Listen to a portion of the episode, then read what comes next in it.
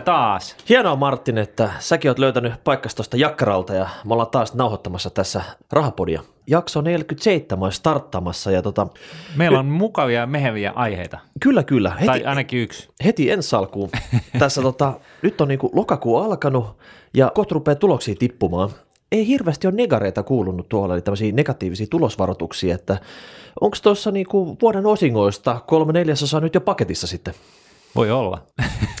no ei, mutta siis tota, niin kuin, oliko se nyt Maikkarin lähetyksessä, missä mä olin, missä oli aiheena se, että onko nyt niin kuin talous kääntynyt nousuun ja näin poispäin, niin silloinhan todettiin Aktion pääekonomistin kanssa, että, että itse asiassa niin tällaiset tietyt hitaasti liikkuvat luvut kuin BKT, työttömyys, vaihtotase, niin ne on kehittynyt parempaan päin viimeiset kolme vuotta, lähes, oliko se nyt kaikki kolme?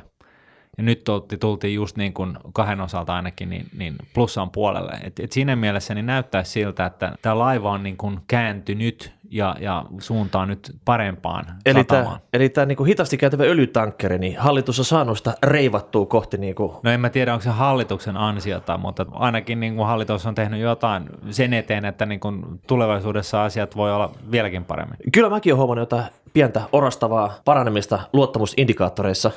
Se on tosi hyvä juttu, No, mutta onhan se, onhan se. Ja niin kun, se, se, mikä tässä nyt sitten jännittää, niin on, on se, että miten tässä nyt sitten loppupeleissä käy, että kun korot lähtee jossain vaiheessa nousuun, niin nyt puhutaan ehkä kuitenkin, niin kuin siis, se ei välttämättä ensi vuonna vielä, mutta siis sillä ei ainakaan merkittävästi, eikä sittenkään, mutta siis joka tapauksessa, kun se päivä tulee, että korot lähtee nousuun sen takia, että euroalueella inflaatio on lähtenyt liikenteeseen, niin miten käy esimerkiksi asuntojen hintojen? Koska periaatteessa niin tähän tarkoittaa sitä, että, että talous on lähtenyt käyntiin ja mennään parempaa kohti ja tulevaisuuden luottamus on, on nousussa, mutta sitten yhtä lailla kun korot lähtee nousuun, niin se tarkoittaa sitä, että asuntosijoittajat, joilla on vipua salkussaan, eli ovat ottaneet asuntolainaa, niin, ne, niin neillähän alkaa niin kun kulut siitä tehdyistä halvan rahan asuntosijoituksista niin kuluttaa palkasta su- aina vain suuremman osan. Mutta joka tapauksessa se riippuu, että miten ne korot lähtee sieltä, lähteekö se hauki kaislikosta sille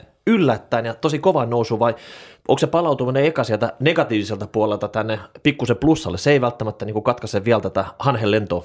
No ei välttämättä, ei välttämättä, mutta kun oliko se Hesaris viime viikonloppuna, kun oli joku tällainen aika siis oikeasti äärimmäisen huono vertailu, siis vielä huonompi kuin minkä mä oon joskus kirjoittanut blogiin siitä, että, että kannattaako asua vuokralla tai, tai tota, sijoittaa omistuskämppään, niin, niin siellä oli, siellä oli niin kuin esimerkkinä oletuksena se, että korko pysyy yhden, puolestatoista prosentista seuraavat 25 vuotta.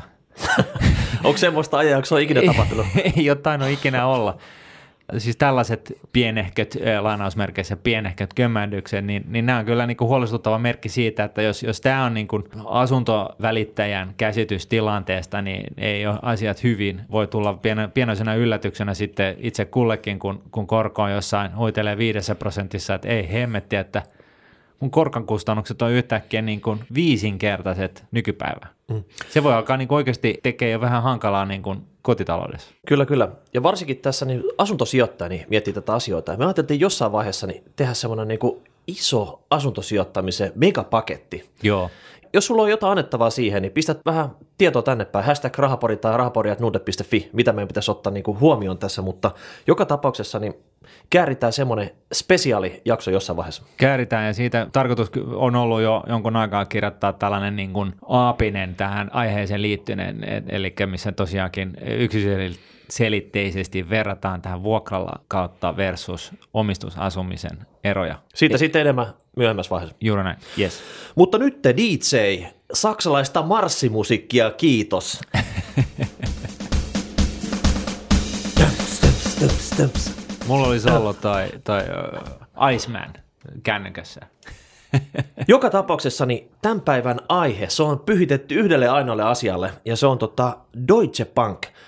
Pakko sanoa, että tämä Deutsche Bank-juttu, niin tämä on kirvottanut ehkä enemmän palautetta kuin yksikään aikaisempi asia meidän inboxiin ja Twitteriin ja Ties, Ainakaan rahapodin elinkaaren aikana. Kyllä, kyllä. Ja nyt ehkä pitäisi aloittaa tällä niin kuin kertomalla, että mikä on Martin Deutsche Bank? Et mistä tässä on niin kuin pohjimmiltaan kyse? Deutsche Bank on jumalattoman iso pankki. Ja tota noin, niin se edellisen finanssikriisin yhteydessä vuonna 2008 niin oli, oli myös laittanut kätensä tähän asuntolaina härveli, himmeli ratkaisuihin. Ja, ja Eli tota, tämä subprime-lainoihin. Subprime-lainoitukseen ja, ja tota, iso pankki totta kai on tehnyt, saanut isosti jälkeä ja, ja Deutsche Bank on nyt itse asiassa ollut viime aikoina otsikossa siitä syystä, että nyt on tullut Deutsche Bankin vuoro ihmetellä mahdollisia sakkoja ja niiden suuruuksia tähän edelliseen finanssikriisiin liittyen on puhuttu 14 miljardista dollarista ja, ja sitten toisaalta niin, niin, niin on puhuttu muidenkin pankkien osalta ja sitten ollaan päädytty johonkin kolmannekseen siitä, mutta joka tapauksessa paljon rahaa tarvitsisi maksaa jossain vaiheessa Yhdysvalloille. Ja eihän siinä mitään, näin on käynyt muidenkin pankkien kohdalla, mutta Deutsche Bank on kärsinyt pitkään nollakorkotilanteesta ja sen kannattavuus on ollut huonoa ja, ja yhtä lailla niin Euroopassa on kiristetty oman pääoman vaateita pankeille.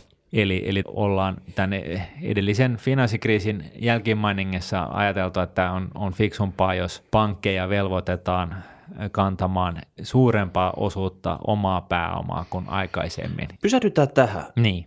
Deutsche Bank, saksalainen pankki, eikö Juu. Ja se ei pelkästään ole saksalainen pankki, vaan se on tämmöinen niin kuin globaali tekijä. Juuri näin. Se on täysin globaali pankki. Ja EKP on elvyttänyt ja painanut korot negatiiviseksi. EKP-pääkonttori on Frankfurtissa, joka on Saksassa. Hän ai- ne aiheuttaa hallaa Deutsche Bankille. Siitäkö tässä on kyse nyt sitten? Ei, ei ole. Siis EKP on, on painanut äh, korot negatiiviseksi sen takia, että, että se yrittää saada inflaation käyntiin. Et se on niin kuin se EKPn pääasiallinen olemassaolon edellytys. Mutta, tai... mutta tämä on aiheuttanut ongelmia Deutsche Bankin tuloskunnolle. No, tämä on aiheuttanut ongelmia kaikille pankeille mutta varsinkin tällaiselle mammutille, joka ei nyt sitten ole, lieneekö se sitten sen takia, että, että Deutsche Bank on, on elänyt siinä saksalaisessa kuplassa, missä taloudella menee hyvin, ja sitten Deutsche Bankin muut osat, jotka on muualla päin maailmaa, missä on ollut vähän ankalampaa, niin, niin siellä ei nyt sitten ymmärretty tarttua siihen, että nyt sitä tuloskuntoa pitää alkaa virittää ajoissa, ja näin ollen nyt sitten niin Deutsche Bankilla on ollut vaikeuksia pysyä mukana siinä aikataulussa, missä sitä omaa pääoman määrää suhteessa pankin myöntämiin lainoihin pitäisi nostaa. Mutta hommahan olisi suht ok, jos tämä Yhdysvaltain oikeusministeriö nyt vaatisi tätä 14 miljardia. No, no okei, se on, se on niin sanotusti suht ok, mitä se nyt sitten ikinä tarkoittaakaan, mutta jos miettii sitä, että, että se, se Yhdysvaltojen langettama sakko on se 14 miljardia USDtä, niin, niin tota, no. Deutsche Bankin arvo oli, oliko se nyt perjantaina ainakin, niin se oli suunnilleen saman verran, niin silloin se on vähän huolestuttavaa. No, Mut, millä, mutta, millä firmalla on varaa kakistaa liivestä 14 miljardia yhtäkkiä tuosta? No jollain Deutsche Bankilla saattaisi ehkä olla, jos sillä olisi hyvä tuloskunto, mutta koska siellä on ollut koko ajan niin kuin viimeisten vuosien aikana niin kuin hankaluuksia niin kuin oikeasti saada aikaiseksi sitä omaa pääomaa sillä tavalla, että se pystyisi täyttämään ne EU-lakipykälien asettamat vakavaraisuusvaatimukset – tämä on niin kuin vähän huono asia osakkeenomistajille sikäli, että, että se vähän haiskahtaisi siltä, että, että Deutsche Bank joutuu tekemään osakeannin mahdollisimman huonolla hetkellä, eli keräämään lisää rahaa osakkeenomistajilta. Jos, jos se tekisi tällaisen asian, niin se tarkoittaa sitä, että nykyiset osakkeenomistajat, niiden omistusosuus dillutoituu. Että jos omistat prosentin Deutsche Bankista tänään, niin jos ne joutuu hakemaan uutta rahaa markkinoilta tarpeeksi paljon, niin se voi olla, että sun, sun osuus Deutsche Bankista on sitten sen jälkeen enää puoli prosenttia, ellei se laittaa lisää rahaa kiinni siihen pankkiin. Ja tämä on se, mikä alentaa sitä kurssia. Eli se dilutointi oli tämä laimennusvaikutus tässä sitten. Laimennusvaikutus, eli aivan jos, oikein. Eli jos tämä pirka koko ei tavallaan kasva, mutta sitä tehdään vain isompi, että enemmän sliceja siitä. Joka tapauksessa niin tota, nämä korvausvaatimukset 14 miljardia, sitten on vielä huhuttu, että sitä alennettaisiin tässä. Mitään pörssitiedotta siitä ei ole tullut, mutta että se olisi vaan 5 miljardia. Mutta joka tapauksessa nämä huhut nyt paiskoo tätä Deutsche Bankin kurssia ylös ja alas. Sitten. Ja senhän ymmärtää, että, että totta kai, että onhan se vissi ero, että jos se on 14 miljardia vai 5 miljardia. Mutta joka tapauksessa niin tämä koko keskustelu liittyy siis tähän Deutsche Bankin huonoon kannat- vuosia jatkuneeseen huonoon kannattavuuteen, siihen, että se ei pysty täyttämään viranomaisten asettamia vaatimuksia – koska se on ollut niin kannattamaton. Sen takia sitä on alettu nyt laittaa jengiä pihalle, että saataisiin sitä kannattavuutta ylös. Tiettyjä toimintoja suljettu, toisia myyty, niin poispäin. Kaikkea tehdään. Ja sitten loppupeleissä niin kysymys kuuluu, että riittääkö paukut. Ja jos ei riitä, niin sitten täytyy ottaa lisää fyrkkaa ulkopuoliselta. Koko tämä homma liittyy siis Deutsche Bankin kannattavuuteen ja sen vakavaraisuuteen. Sitten on se toinen ongelma. Niin, eli who cares? Yksi pankki sinne tai tänne sitten sille. Saksalainen joku tämmöinen säästöpankki, Deutsche Bank. niin tota, mikä, mikä ongelma siellä on niin suomalaisille? No jaa, sehän voi totta kai olla, että jollain suomalaisella on talletuksen Deutsche Bankissa, mutta tota, lähtökohtaisesti se toinen on iso ongelma on, on, on tämä Deutsche Bankin omistama johdannaissalkku. Deutsche Bank on nimittäin yhdessä JP Morganin kanssa, niin ne, niillä on viidenneksen osuus maailman johdannaismarkkinoista. Eli Deutsche Bankin johdannaissalkun nimellisarvo on 40 000 miljardia euroa. Hei Venäjä nyt, montas nollaa tuossa nyt on? Se on 40 000 ja sitten miljardia. Eli sitten siihen 9 nollaa lisää. Herra jestas, tästä helmitaulusta loppuu kuule pallot tätä myötä. Kun tota... Joo.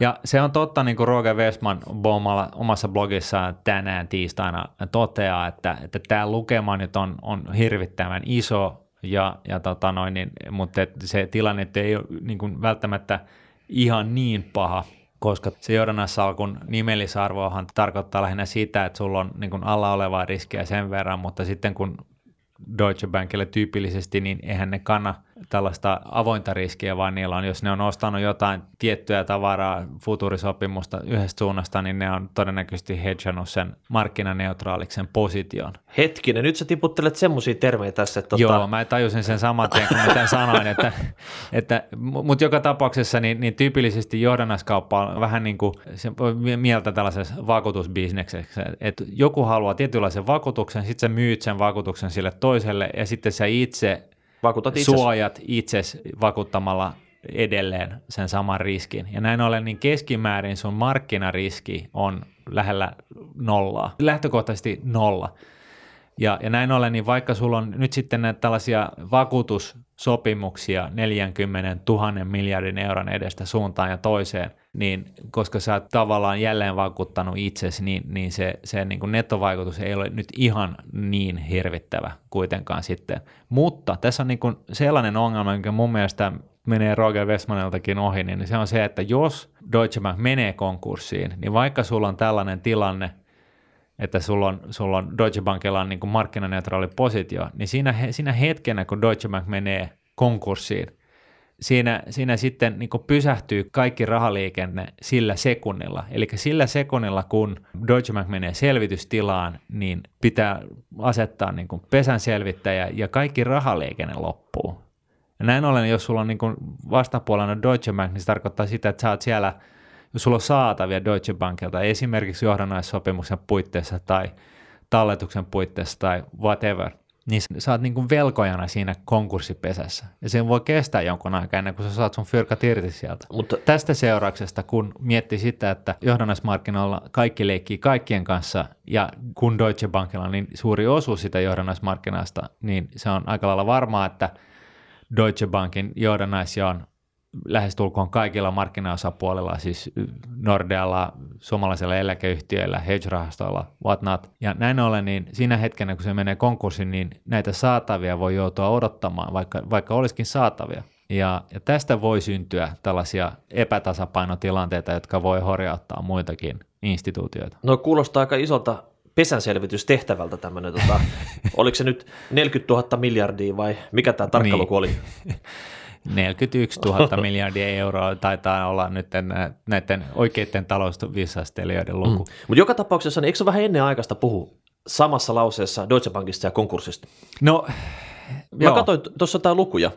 Esimerkiksi meidän asiakkaat mm. syyskuussa yli 300 on käynyt Deutsche Bankin osakkeella kauppaa. Tämä on nyt tällä hetkellä spekulatiivisessa tilassa. Kyllä. Et tota, moni haistaa siinä sellaiset isot päiväliikkeet. Totta kai se Deutsche Bankin osake on laskenut 50 pinnaa tänä vuonna. Joo, no kyllä se voi laskea 50 pinnaa lisää, että et sehän on, joo, joo. sitä täytyy aina pitää mielessä. Joo, lasku loppuu vasta sitten, kun se on 100 pinnaa. Niin. Et tota, jos siitä, et, siitä lähtee sitten. Ja, ja tässä on niin oikeasti hyvä muistaa, että jos se osake on tippunut 98 prossaa, ja sä ajattelet, että no nyt se on varma nakki, niin mieti vähän, mitä on tapahtunut sitten, kun sä oot tippunut 99 prossaa. Kyllä, kyllä. Ja, sä hävisit just puolet. Niin, mutta joka tapauksessa niin nyt Deutsche Bank on siirtynyt vähän tämmöisen niin spekulatiivisen, se ei ole tänne vakaa pankkina tällä hetkellä.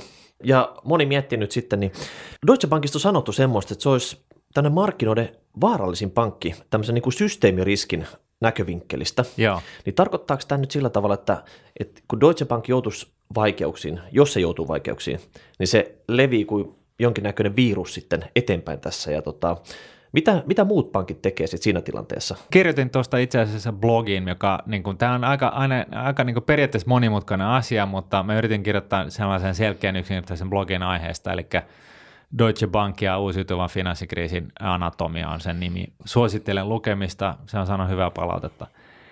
Syy, miksi Deutsche Bank on vähän niin kuin tällainen syöpä, niin on just se, että kun sen johdannaissalkku on niin valtavan iso ja se on käytännössä kaikkien sellaisten osapuolten salkuissa, jotka käyvät johdannaiskauppaan, niin on todennäköisesti jonkun asteista Deutsche Bank vastapuoliriskiä. No mitä ne on ruvennut tekemään tässä odotellessa sitten? No ne on, jotkut hedge-rahastot on siirtänyt sen bisneksensä, ne, ne, siis hedge-rahastot käyttää tällaista prime broker-palveluntarjoa ja se on sellainen palveluntarjoaja, joka kantaa siis käytännössä jonkun tietyn rahaston koko arvopaperisalkun. Ja se, se on, kun kutsutaan prime brokeriksi sen takia, että hedge-rahasto pystyy hyödyntämään silloin sitä koko salkun eri suuntaan sojottavia riskejä vakuutena, vakuutena muiden uusien positioiden takia. Ja muutamat hedge-rahastot on, on siirtänyt jo, vaihtanut prime brokeria Deutsche Bankista johonkin muualle.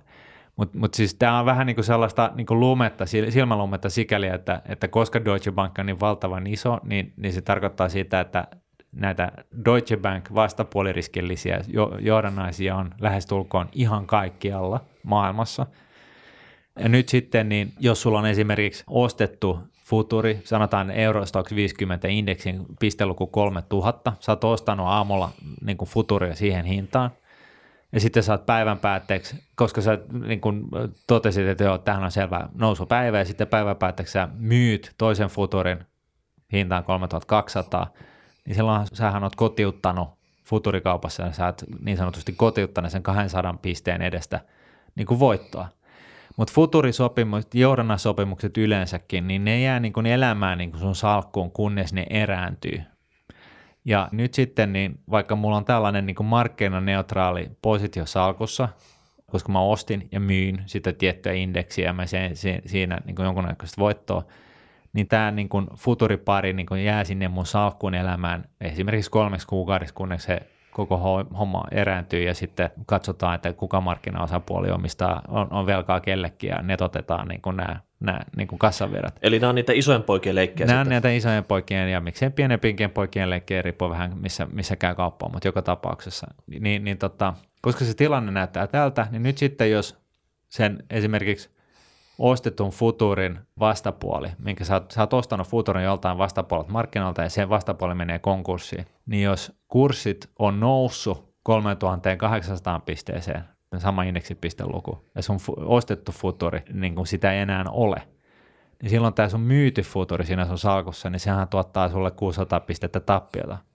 Ja näin ollen sellaisesta positiosta, joka oli 200 pisteen arvoinen, niin siitä tulikin 600 pisteen tappio, koska se toinen jalka tästä futuriparista niin, niin loppuu olemasta. No sä jo varmaan tuommoinen tilanne, niin sijoittaa ihan hiessä, että mitä mun toiselle jalalle tapahtui sitten. No, ja, ju- ja, näin. ja se selvii siitä nopeasti sitten. Ja, ja, siis jos on, jos on näin yksinkertainen positio, niin sehän selviää aika lailla nopeasti. Mutta nyt sitten kun miettii, että nämä isot pojat oikeasti, niin ne nehän käy kauppaa tällaisilla johdannaisilla ihan niin kuin julmettomia määriä. Ja tota, nämä johdannaiset sojottaa milloin mihinkin suuntaan. On optiota, on terminia, on futuria ja näin poispäin. Ja yleensä nyt sitten kun vastapuolena on jo yhdessä tapauksessa kymmenestä, niin vastapuolena on Deutsche Bank, niin sen tarkoittaa just sitä, että se ei ole ihan helposti selvitettävissä, että mitä tapahtuu, jos yhtäkkiä se sun saatava sieltä Deutsche Bankista niin joutuu niin kuin pysähtyy, koska sä joudut sinne niin kuin velkaajaksi siihen, siihen konkurssiin. Eli sun salkussa on jalkoja kuin tuhat jalkasella ja puolet niistä on solmussa ja osa kadonnut ja jotain muuta sitten silleen. Tota, Sulla on vaikea... positioita kuin tuhat jalkasella ja, ja osat niistä jaloista niin katkaistaan. Ja sitten on kysymys kuuluu, että miten, miten sä ryömit sitten eteenpäin. Onnistuuko se eteenpäin meneminen enää ollenkaan? Ei kuulosta helpolta. Mutta joka tapauksessa meidän kuulijat, niin ne ei ole, ei ole pelkästään semmoista niinku viihdettä ne seuraat, mitä tuolla tapahtuu, vaan ne oikeasti niinku tota, lähestyy meitä kuulijakysymyksellä. Eli otas nyt Fish and Money-osio tästä Deutsche Bankista. Ja tota, Joni polkaselta homma käynti Twitter-kysymyksellä, että voitaisiko me ruoti tätä Deutsche Bankin kaatumisriskiä ja se implikaatiota. Lähinnä sitten, että tämä on tämä intro, mikä me tähän tehtiin, niin eikö tämä nyt periaatteessa niin tämä kerrannaisvaikutukset, implikaatiot, mitä sillä niin kuin tapahtuu, että se niin kuin vyöryy, jos tämmöinen tapahtuisi, niin se vyöryy eteenpäin tuolla markkinoilla, että se ei ole pelkästään Deutsche Bank, joka joutuu tästä sitten liriin. Ei, vaan siinä voi nimenomaan olla just niin, että siinä voi, voi osapuoli, joka ei edes käynyt, jolla ei edes ole Deutsche Bank vastapuoliriski, niin se voi joutua niin sanotusti liiriin sen takia, että se joku toinen markkinaosapuoli on ollut Deutsche Bankin kanssa tekemisissä ja se menee nurin. Ja tästä on Eli tosi vaikea sanoa, niin kuin Deutsche Bank on käynyt kauppaa esimerkiksi Nordean kanssa ja sitten tota, johdannaispositiot, vastapuoliriski on jotenkin vinos, vinoutunut Nordean kohdalla. Mä en sano, että näin on, mutta niin kuin vaan esimerkiksi. Nyt sitten jos Aktia-pankki on, on taas ollut Nordean kanssa tekemisissä, mutta Nordea joutuu vaikeuksiin tämän Deutsche Bank mahdollisen konkurssin seurauksesta, niin sitten Aktiallakin on ongelmia. Eli kun kaikki rahoitusmarkkinoilla, kaikki nämä instituutiot leikkii kaikkien kanssa, niin, niin tässä syntyy helposti ongelmia.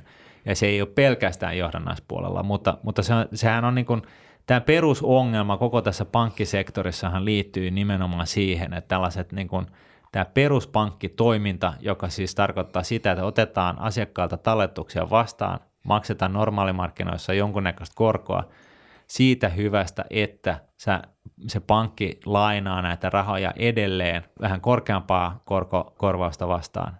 Tämä on niin se peruspankkitoiminta. Mutta nyt sitten kun tämän samaista tasetta käytetään hyväksi tällaisessa johdonnaispositioiden pyörittämisessä, niin sä tuot tähän peruspankkitoimintaan sellaista riskiä, mitä sinne ei välttämättä oikein kuuluisi olla. Ja tähän on nimenomaan tämä niin kuin perussisältö tässä Liikasen raportissa, minkä hän julkaisi jo vuosia sitten, millä niin kuin hoidetaan ja vältetään tällaiset tulevat pankkikriisit, niin on nimenomaan se, että pistetään pankit palasiksi. Laitetaan tämä niin kuin johdannaishärväli niin kuin omaan yhtiönsä niin, että kun se menee nurin, niin sitten siltä emopankilta, sille jäi niin kuin sieltä katosi tämä, tämä johdannaistulovirta, No, mutta jos mutta se- se ei lyö niin kuin kuitenkaan sinne tallettajien tilanteeseen asti. No mutta joka tapauksessa niin tuossa tase on se A ja O. Eihän Deutsche Bank pystyisi pyörittämään tuommoista johdannaisposseja, jos ei sillä olisi kunnon tasetta. Joo, näin se on, mutta sen takia tämä, tämä liikasen raportti ei todennäköisesti ole- olekaan jalkautunut, koska tämä on nimenomaan se ongelma. Ja näin ollen, niin, niin just mitä isompi tase, niin sen suurempaa johdannaisbisnestä sä oot voinut, voinut pyörittää. Ja nyt täytyy vielä sanoa ja muistuttaa se, että sen lisäksi, että vaikka nämä nimellisarvot näiden johdannaissopimuksen takana on hirveän korkeat, niin se, se ei tarkoita sitä, että Deutsche Bankin kokonaisriski on niin iso, vaan jos Deutsche Bank on myynyt 100 indeksi futuria hintaan 3000 ja sitten se on, se on ost- ostanut 100 sopimusta 3000 yhteen ja te, te, niin silloin siinä on niin sen yhden pisteen verran sellaista nettovaikutusta. Ja nyt sitten niin se 40 000 miljardin luku on siis se luku siitä, että miten iso se kumpikin jalka on yhteenlaskettuna, mutta kun ne on vastakkaisen suuntaisia, niin se nettovaikutus on huomattavasti pienempi. Siitä huolimatta, niin, niin tota, just jos katsoo Deutsche Bankin taseeriä, eli, eli saatavat ja vastattava, niin, niin tota, näistä johdannaissopimuksista niin se nettovaikutus on jotain 50 miljardia. Ja se on niin kuin vielä hanskattavissa. Se on niin kuin luku, joka on valtavan iso, mutta se ei ole niin kuin mielettömän iso. Mutta edelleen taas se ongelma on tässä on se, että jos Deutsche Bank menee konkurssiin, niin se tarkoittaa sitä, että kaikki rahaverrat Deutsche Bankista sisään tai ulos loppuu. Mä en itse asiassa tiedä oikein, miten sitten käy näiden johdannaispositioiden ihan senkin takia, että tyypillisesti näitä johdannaispositioita, niin niissä niin kuin sitä vakuutta hoidetaan päivästä toiseen sillä tavalla, että riippuen miten markkinat liikkuu. No, elämä mielenkiintoisia aikoja. Mutta sitten hei, kuulijakysymyksestä, niin Joona pisti Twitterissä kysymyksen näistä Deutsche Bankin tytäryhtiön näistä X-Trackersin näistä ETFistä ja tota, vastapuoliriskistä, jos nyt Deutsche on pulassa, niin mitäs, mitäs näille tapahtuu sitten? No se toi taas riippuu pitkälti siitä, että minkälainen rahasto on kyseessä. Eli Eli voiko tämä nyt johdannaispossan ongelmat jollain tavalla tai Deutsche Bankin ongelmat heijastuu näihin X-Trackers-tuotteisiin? jos äh, X-Tracker-tuote on sellainen, joka eli rahasto, joka, sijoitusrahasto, joka sijoittaa fyysisiin osakkeisiin, eli ihan pörssissä listalla oleviin osakkeisiin, niin, niin silloin se riski, että sille rahastolle varsinaisesti käy mitenkään, paitsi jos se nyt totta kai on sijoittanut Deutsche Bankin osakkeeseen, mutta jos me ei nyt puhuta siitä riskistä, vaan me puhutaan siitä riskistä, että meneekö tämä rahasto konkurssiin, niin, niin sen vastaus on ei. Eli lähtökohtaisesti niin, niin tota, konkurssiriskiä rahastossa Deutsche Bankin johdosta niin ei ole. Ja tästähän meillä on ihan oma jaksokin, oliko muistaakseni numero 22 sitten, missä käytiin. Joo, ja, ja tota, itse asiassa tästäkin on blogi kirjoitettu rahaston konkurssiriski, eli sitä voi googlettaa niin kuin rahastokonkurssiriski nordnetblogi.fi, niin se tulee siellä heti ensimmäisenä. Et, et tässä tapauksessa niin sitä rahaston on rakennettu sillä tavalla, että sen konkurssiriski on minimoitu. Rahaston omaisuuden omistaa, osuuden omistaa, että ei mikään rahastoyhtiö. Se ei ole, rahaston varat eivät ole pankin taseessa millään tavalla, ne on erillisellä tilillä, ne on säilytysyhteisössä ja, ja niin poispäin. Nyt sitten niin, niin ää, tällainen rahasto voi sen sijaan, että se sijoittaa pörssilistattuihin osakkeisiin, niin se voi myöskin hakea sitä samanlaista osakenneksin mukaista tuottoa johdannaisten kautta. Eli se rahasto voi sen sijaan, että se sijoittaa osakkeisiin, niin se voi sijoittaa tällaisiin sopimuksiin, jossa vastapuoli lupaa maksaa sulle tietynlaisen korvauksen siitä, jos indeksit nousee ja sitten vastaavassa, jos menee, indeksi menee alas, niin sä maksat sitten tälle vastapuolelle. Ja tyypillisesti niin, koska Deutsche Bank on isosti johdannaismarkkinoilla, niin se voi olla, että tällaisilla rahastolla on vastapuolena Deutsche Bank. Ja, ja silloinkin niin se ei ole niin kuin avoin haava. Siellähän on vakuuskäsittelyä taustalla, on jo olemassa jonkunnäköistä vakuutta. Vakuuden määrää säädetään joka päivä ja näin poispäin. Mutta joka tapauksessa niin nyt tällaisissa niin sanotuissa synteettisissä rahastoissa. Ai niin, sy- syntisissä? syntisissä, synteettisissä rahastoissa niin on tällaista vastapuoliriskiä. Se vakuushan voi olla esimerkiksi Deutsche Bankin sijoitustodistuksen muodossa tai obligaation muodossa tai whatnot. Ja näin ollen niin mun suositus on se, että tota, yrittää välttää näitä niin sanottuja synteettisiä ETF-rahastoja kauttaaltaan, koska se on niin kuin turha riski. Kyllä. No Antti kysyy, että hänellä on paria eri X-Trackers-rahastoa salkussa ja tulevaisuudessa olisi tarkoitus ostaa lisää. Onko nyt semmoinen, että pitääkö nyt hetken aikaa nyt katsoa tätä uutisvirtaa ja vähän himmailla tässä sitten vai tota, mitä sä tekisit? Niin kuin sanottu, niin, niin, niin jos sä sijoitat fyysiseen rahastoon, niin vaikka sitä hallinnoi Deutsche Bank-niminen rahastoyhtiö, niin se ei vaikuta sen, sen tulevaisuuteen oikeastaan millään tavalla.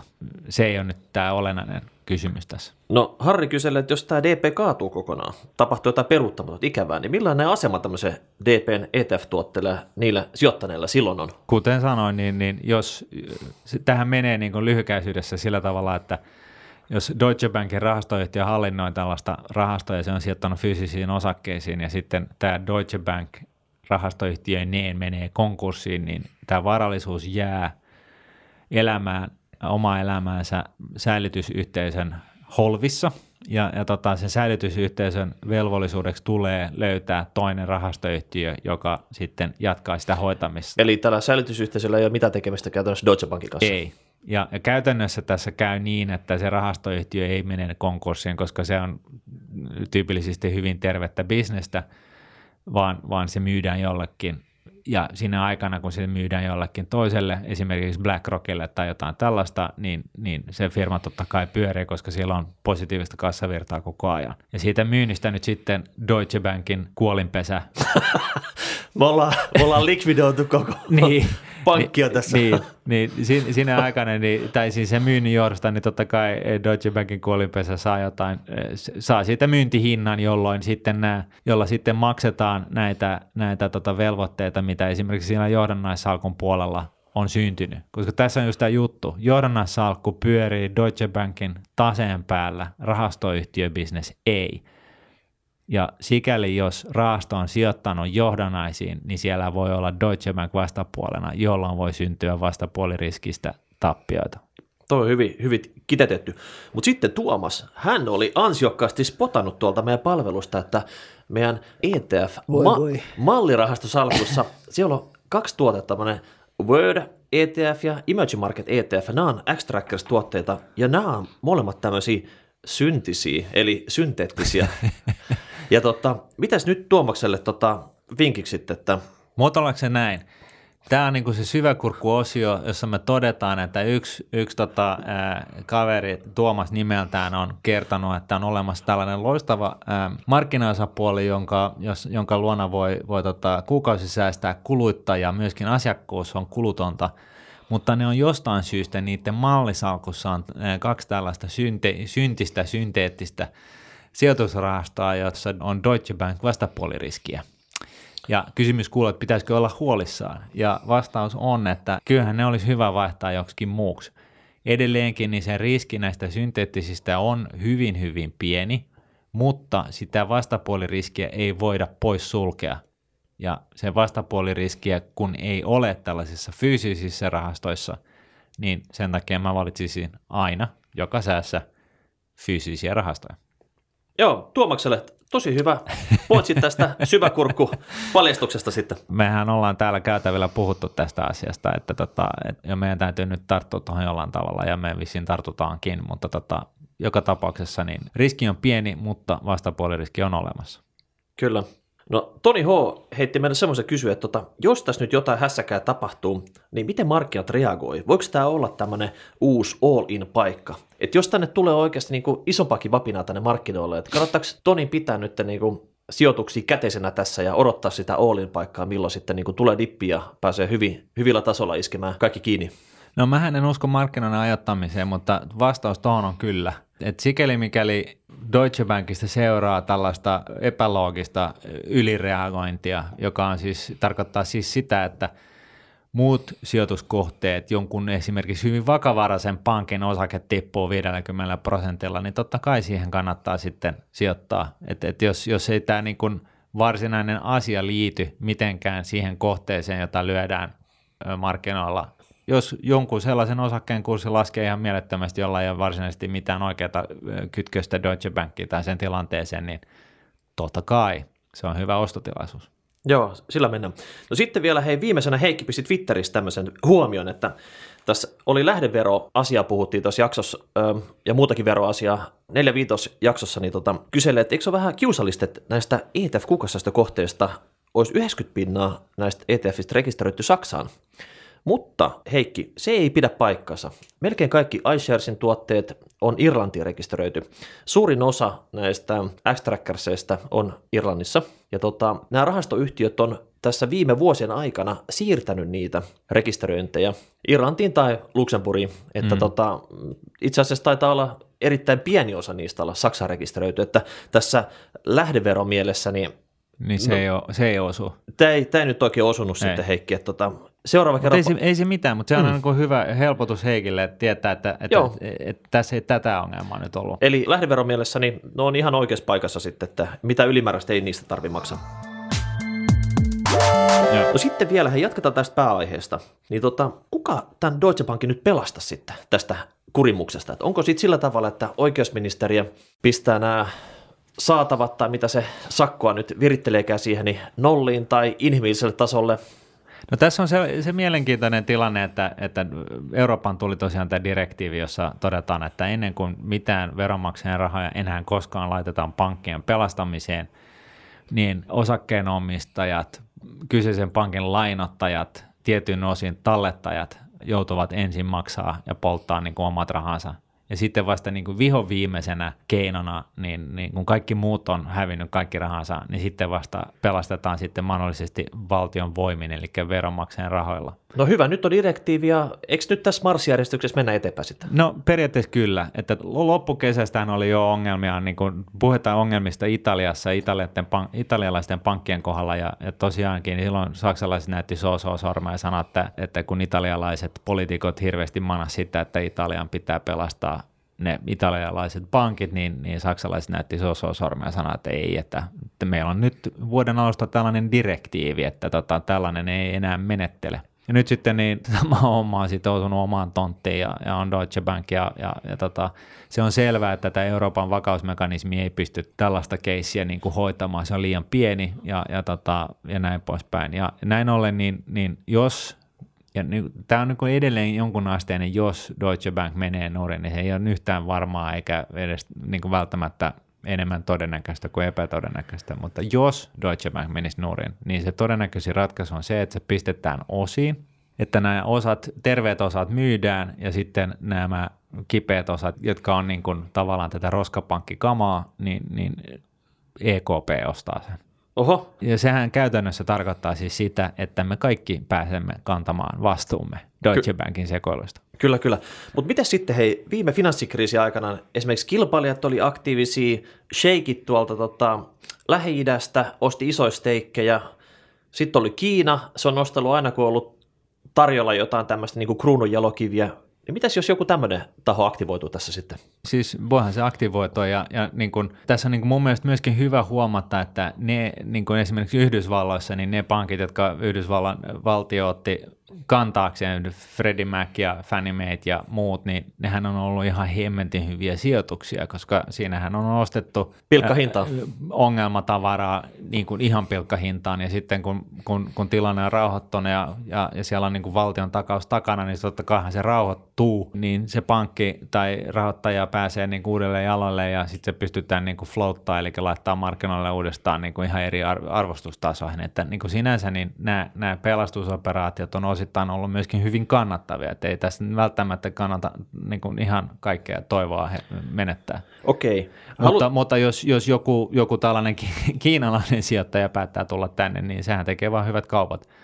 Kyllä mäkin niin kuin siis tarpeeksi alhaiseen hintaan, niin, niin, niin kyllä mä, mäkin voisin miettiä osallistua Deutsche Bankin pelastusoperaatioon. Okei, halu, nyt sä oot tutustunut tähän aiheeseen tosi syvällisesti, niin haluatko pistää oman veikkauksen? Miten tässä saagas tulee käymään? No olisit nyt vähän varoittanut en omasta mielestä ole tutustunut tähän keissiin tarpeeksi hyvin. Että, että tota, no, mä oon niin ruotinut tätä, niin kuin, että mikä se ongelma oikeasti on ja mi, mi, mi, yrittänyt selvittää, selittää sitä, että esimerkiksi tämän blogin kautta, että mikä, mikä se ongelma niin kuin markkinoilla on, miksi markkinat on huolestuneet. Mä, mä sanoisin, että jo, jollain tava, tapaa niin musta tuntuu, että osakkeenomistajan kannalta, niin, niin siinä vaiheessa, jos ne järjestää Annin, niin sen markkinareaktion jälkeen niin kannattaa ehkä mennä olin et, et jos ne järjestää Anni, niin se tarkoittaa sitä, että ja, ja se on tarpeeksi iso, niin että se, se ongelmavyyhti saadaan hoidettua, eli sen pitää olla jotain niin kuin suuruusluokkaa 10 plus miljardia euroa haetaan markkinoilta. Niin sehän lyö niin kuin nykyspot, kun osakekurssi niin kuin todellisen nosebleedin, mutta tota heti sen jälkeen, kun se nosebleed on sinne tullut, niin se voi olla ihan hyvä juttu, koska siitä se sitten lähtee niin kuin taas ikään kuin nousuun, koska se ongelma on, on, on ollut siis kannattamattomuus, ja kun sulla on sitten maailman suurimpiin kuuluva osakesalkku siinä pyöri tällaisen heikon taseen päällä, niin se, se ongelma niin kuin korostuu. Mutta nyt sitten jos sen taseen saa kuntoon, niin myöskin tämä toinen jalka, eli johdannaissalkku voi olla kannattava juttu. Mutta jos vielä lopuksi verrataan näitä kahta tasetta esimerkiksi JP Morgan, jolla on siis sama, saman kokoinen johdannaissalkku, niin sen taseen arvo on 212 miljardia. Et kyllä sitä Deutsche Bankia saa tukea, jos sen markkina-arvo on tätä puhuessa 15 miljardia. Okei, me päätämme tältä erää näihin kuvia tunnelmiin ja voihan olla, kun tämä podi tulee torstaina ulos, niin tilanne on täysin eri, mutta totta, Joo. silloin voidaan o- ottaa tämä niin nostalgia-radion Kyllä, tämmöinen pikku disclaimer loppuun. Ja sitten hei DJ, sitä saksalaista marssimusiikkia taas tähän loppuun. Yes. Ki- kiitoksia. Moi moi. Moi.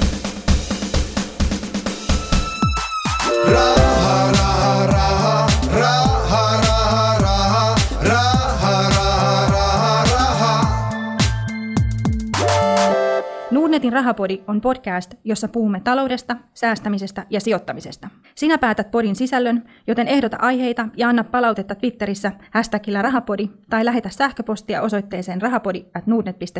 Seuraava jakso julkaistaan ensi viikolla.